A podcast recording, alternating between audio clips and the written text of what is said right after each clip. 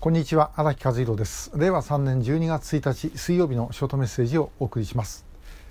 いくつかお知らせがあります。12月10日の予備役ブルーリボンの会のシンポジウムですが、会場が変更になりました。防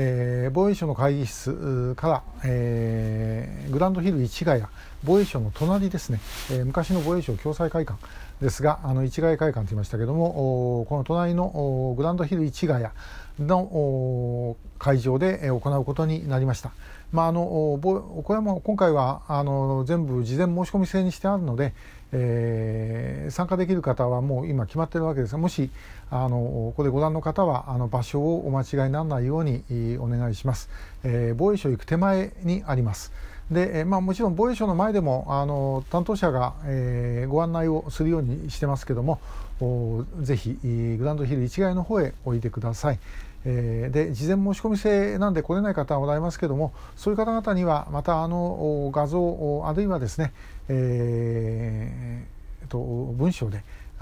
内容をお伝えするようにしたいと思います。よろしくお願いいたします。それからもう一つは、今週末12月4日5日北朝鮮人権映画祭です、新潟で行われます。で、この作品、鳥を翼を貸して海を渡る友情、トゥルーノース、国境を越える北朝鮮の子どもたち、それから愛の贈り物、金日成の子どもたち、恵みへの誓いということで、他ではなかなか見られない映画、トゥルーノースと恵みへの誓いは劇場公開やったんですけども、他ではですね、ちょっとなかなか見にくい映画を見ることができます。どれもですね、私一応もちろん当たり前ですけど全部見てますが、思うようなですね作品です。ぜひお近くの方、いや遠くても結構です。別に沖縄からでも北海道でも結構ですけども、おいでいただいてご覧をいただければというふうに思います。で、我々こういうふうにやるのは例えば基幹事業であればもう62年前からのことなんですね。で、私だってその基幹事業始まった時は、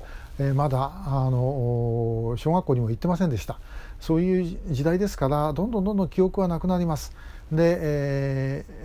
拉致のことにしたって2002年平成14年の9月17日の小泉訪朝、そして10月15日の5人の帰国、あれからもう19年経っちゃってるわけですから、もうどんどんですね記憶は失われていきます。で、それをやっぱり呼び起こさなければいけないということなんですね。で、忘れちゃいけません。だからうちの学生なんかからも、自分に何かできることあるんですかっていうふうに聞いてくれる学生もいます。だからぜひそれをですね関心持って、それを周りの人に伝えてくれというふうに言ってるんですけれども、本当にそれなんですよね。で、しかし一方で後から出てくるものというのも実はあります。これはここでも時々いろいろ申してますけども、例えば、今井豊さん、今の特定失踪者家族会の会長の今井秀樹さんの弟さんですが、今井豊さんの学生証の入ってた手帳ですね、学生手帳、あそこから出てきた一枚の地図、これは五能線のへなしという駅の周辺の地図でした。で、見つかったのは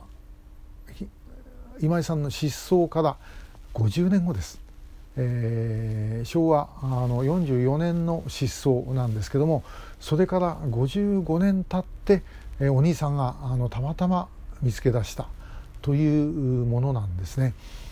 こんなことがあるんです。で、あるいは我々ですね、各地に行きます。行ってみたところで同じところに何回行っててもですね、また新しいことが出てきたりします。この間ちょっと山形に行った時はですね、小学校高学年の時に朝、起きてみたら知らない人が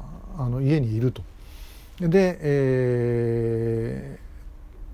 何だろうというふうに思っていたということだったんですが、これ実はですね、北朝鮮の工作員だったと。で、その後捕まったということなんですが、お父さんがですね隠れてるとこなんか見つけて何してんだっつってですね、北朝鮮から来たというふうに言った。で、お父さん昔軍隊の時に朝鮮にいたことがあってですね、懐かしいからじゃあうち来いっつって、止めたというですね、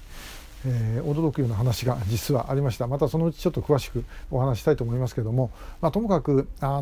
やっていけば記憶は呼び起こされます。呼び起こされ伝えて、そういう努力が必要だろうと思います。今回の北朝鮮人権週間、12月10日から16日までの間、さまざま行事行われますけれども、そういうものもともかくできるだけ活用できるものを活用してですね、